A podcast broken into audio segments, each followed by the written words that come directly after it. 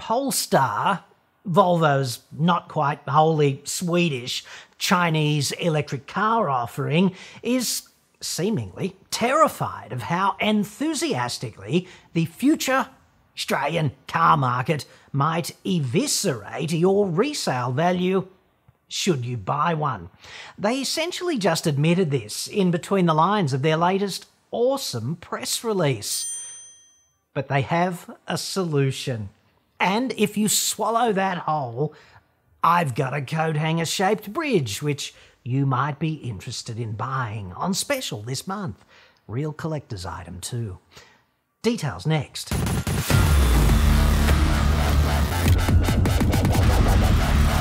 I'm John Cadogan from AutoExpert.com.au and I get new cars cheap. For buyers here in Australia. Website for that, obviously, or you can just click the card that's up there now. Dude, resale value on that card is guaranteed. It costs nothing, and if at any time you want your money back, email me. I'll get my people to talk to your people while I lie on the beach sipping mojitos with Tiffany. If you are a regular viewer, you will know how much I deeply enjoy a solid bullshit press release. And today's press release is one of the best. It essentially inverts reality with a straight face. But this, of course, is what satire is supposed to do. It's not the job, frankly, of corporate communications to invert the truth. They're just supposed to nudge it a little to one side so that you approach whatever shit sandwich with the wind at your back. If they keep doing this kind of thing, it's gonna kill satire. It's already a threatened species, let's face it. But mainly, this will happen by depriving satire of some sort of viable habitat.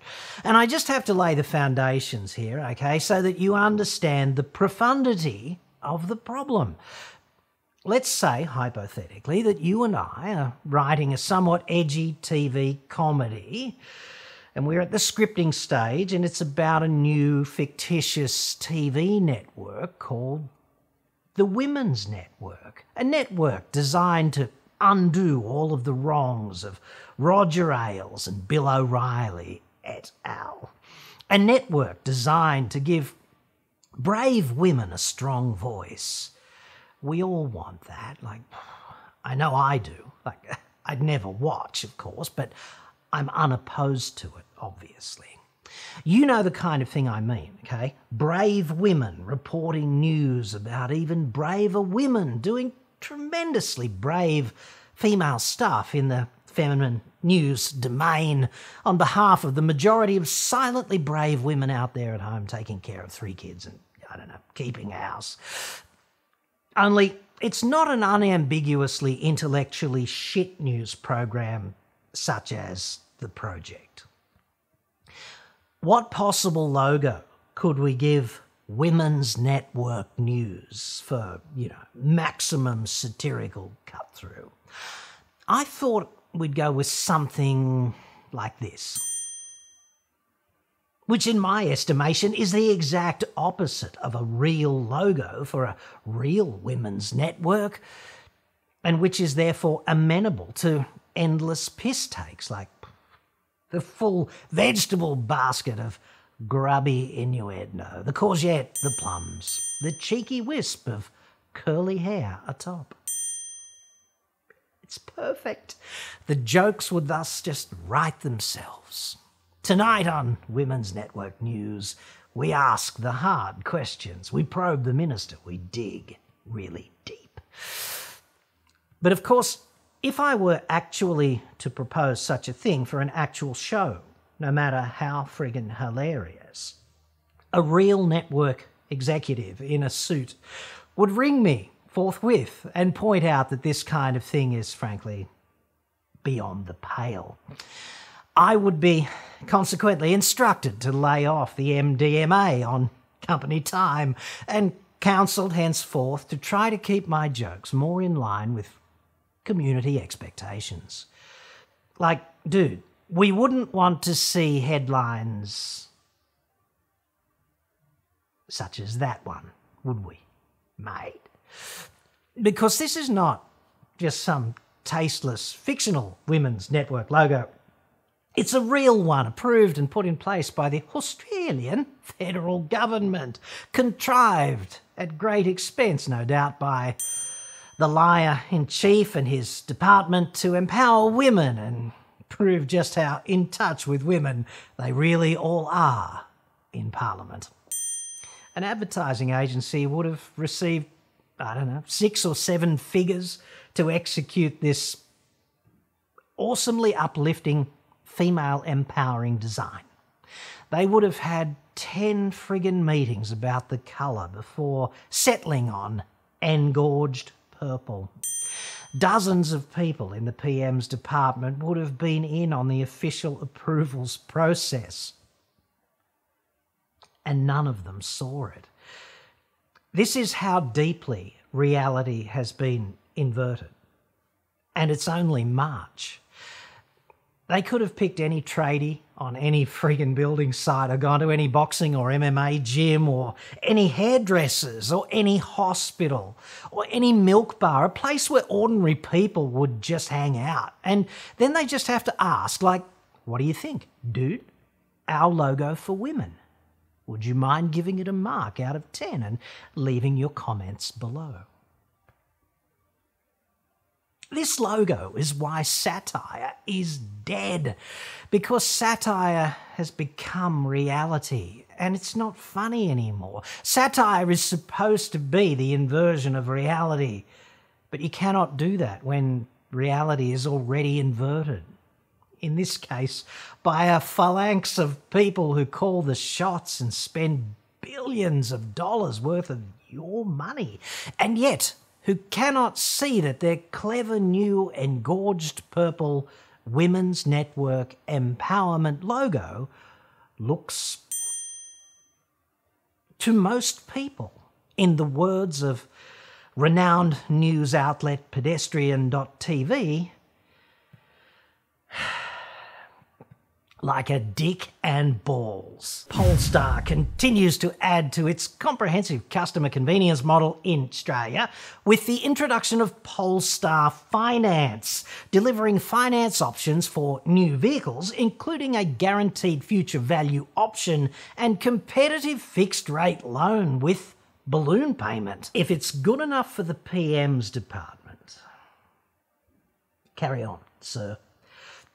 Oddly reminiscent the Balchinian from Men in Black, isn't it? Like, just saying. Sadly, though, the Women's Network logo has been cancelled, taken down, removed, whatever, after mainstream criticism. Go figure. Just didn't have the balls to stick with it, I suppose, but a precedent has been set, and if this kind of satirical inversion is okay at the top, albeit just for a couple of weeks, certainly it's good enough for a pre-pubescent car maker. Every time, dude, every time some fledgling wannabe prestige car maker enters our already congested market, they have some terrified meeting behind closed doors about resale value tanking and the damage that this might do to the brand over the short, medium, and long term. And they seek to turn this into a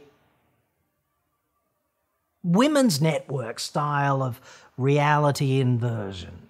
They go the full communications vegetable basket. Polestar's direct to customer finance offer will provide flexibility and security for anyone considering a new Polestar vehicle. Flexibility and security. Sounds like Tiffany with a Glock 43. Please allow me to translate, okay? I think what they're really saying here is we suspect resale value is going to tank, but there's no reason we can't make money out of that because we all know most people are idiots. Guaranteeing the future value is subject to you taking their finance, right? Polestar has jumped into bed with a finance mob you've probably never heard of called Allied Credit, and together they've creatively imagined a retail name for this finance Polestar Finance. But no sweet, sweet bag of fruit for the logo, sadly. And the name is just crying out for it, isn't it? I can agree. So, you front up at the dealership, perhaps somewhat enamoured of the vehicle, but a little concerned by your resale being potentially shit in three to five years, and dude, they've got a solution for you Polestar Finance. No courgette and plums in the logo for added credibility. This solution is couched in terms of, quote, flexibility, guaranteed future value, competitive experience, one stop shop, maximum customer convenience, and seamless integration. Sounds pretty good to me. Unfortunately, however, back here on Uninverted World, where the facts actually still matter. Whenever there's a Dresden esque resale value proposition on vehicles, someone inevitably has to take the bath, right? Car makers and financiers, such as Allied Credit, whose specialty is wholesale finance for vehicle importers and dealers, right? They're disinclined to be the bath takers on this, no matter how suggestive any logo might be. And that only leaves one other party to the deal doesn't it? This is another very important step in making the Polestar purchase and ownership journey a convenient experience. Samantha Johnson there flying the Polestar flag. Sammy J, if perhaps you were a rapper and not, in fact, the big cheese of Polestar Australia. Sammy J, in my view, should be a part of the women's network, like the real one. Very rare to see a woman on top in the car industry. Just saying, we should embrace that. Now, in the spirit of equality, let me retort. If convenient means complete certainty that you will take the bath if your resale value is eviscerated, then I completely agree. How this works, okay, under the hood.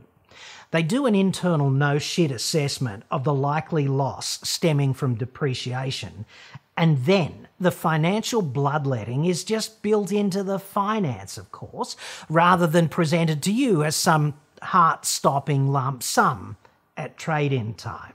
So you pay the depreciation incrementally, and that's why they will only guarantee the future value if you take their finance, because that's the only way to ensure that you fund the loss and not them or the financier. And perhaps that is, in fact, competitive, seamlessly integrated, maximum customer convenience. Who am I to judge? It just seems like the death of a thousand payments versus the grim reality at trade in time to me. It's the same bloodbath on a different time scale. The reason I'm pointing this out, okay, is that many people do become enraptured with EVs and new automotive brands with a bit of glamour about them, purportedly. And who doesn't want an electric Volvo from China that, if you look at it in the right light after enough neck oil, you might just convince yourself that it is, in fact, a plug in, planet saving Swedish Mercedes? Dude, in this state of suspended disbelief, it's pretty easy to sweep logic to one side and conclude on the basis of a tsunami of corporate horseshit that this kind of future value, quote unquote, guarantee is a magic weapon like a Harriet Potter's wand. And I do wonder what that would look like if it were designed by ScoMo's graphic design department in 2022 or just a plain old silver bullet against absurdly high depreciation because you bought a dog of a brand. Like, it's not, dude, it's not a secret weapon. It's a clever way of convincing you not to look at the financial crater your payments will inevitably fill. Guaranteed future value propositions only ever get mooted when the car maker itself understands the gravity of the upcoming resale value disaster.